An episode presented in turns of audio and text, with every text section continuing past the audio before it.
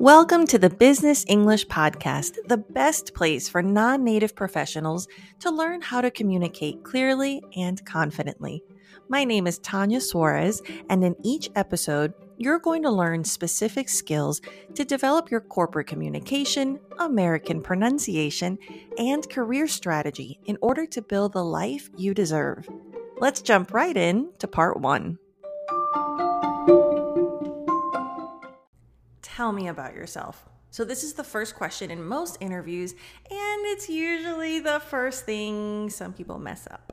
I'm not saying you, not anymore anyway. So, what this question is not, what you need to understand before you craft your response, it is not asking you about your personal life, your family, your hobbies, and it's not asking you to repeat your resume. This is really important. okay, now that you know what it's not, let's go into what it is. Tell me about yourself is the perfect opportunity to strategically highlight what you want them to know that makes you good for this job. Remember that they probably have your resume or CV in front of them. They don't need you to repeat it. Plus, that's a question later on, usually. What they want you to do here is they want to, honestly, they want to know that you know that you're a good fit. So you want to be very strategic and share the things that are most relevant. And you don't have to overcomplicate it. I actually recommend focusing on two things a soft skill and a technical skill, or depending on the position, it could be both soft skills. And you want to make sure that there are two skills that you have a lot of experience with and that's connected to the job that you're interviewing for. if it's not related, it's not relevant. So, the first thing you need to know is you need to understand what this question is actually asking. This question is asking not tell me about yourself, but more specifically, tell me what about yourself, what about your work experience will benefit me and my company if I hire you. That's a whole different question. And it's easy to see why some people get confused and they start talking about their personal details. But now you know what the question is really asking you already made it through the first step. You already got the interview. Assume you're good enough. Otherwise, you wouldn't have gotten the interview. So, what this is, is your moment to set yourself apart, to highlight and make the connection for them. So, ask yourself in addition to what's already on my resume, what can I highlight that will make me an obvious connection based on my past and current work experience? Now, this tip is one of my favorites because truly interviewing is like dating. And like in dating, you don't want to spend the whole time talking about your exes. So, I don't want you to name drop companies. I don't want you to just talk about your previous company over and over and over. Remember, the star of the show is you. Sure, if you mention the company once, okay, but really you want to focus on the position you had, the experience you had, what you contributed to that company and to your position.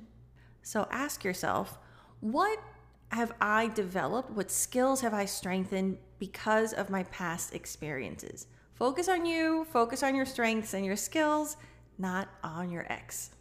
Concise is always nice. Remember that the people that are interviewing you are human.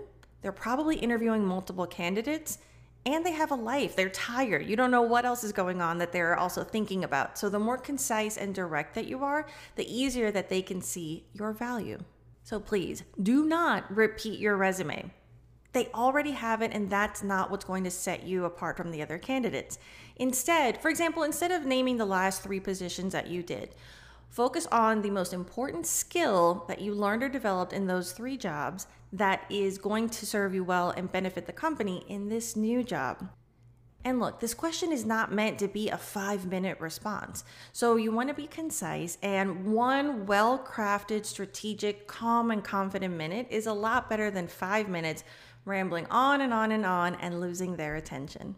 So ask yourself, what quality in the job description best aligns with my experience? And that's going to help you strategically pick the one to focus on for this question.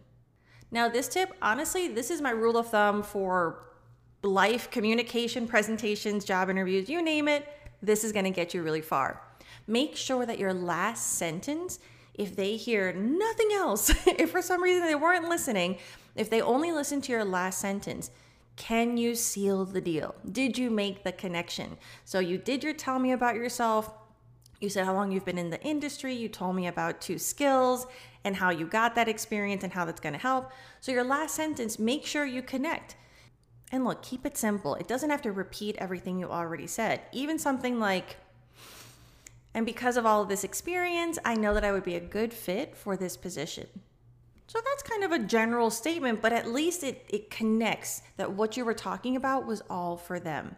You could go into a little more depth, for example, because of X skill and Y skill, I know that that's going to help me be a better, let's say, leader if you're going for a leadership position at your company. So then again, you're just tying it in. The whole point of the interview is to make the connection. How are you going to benefit them?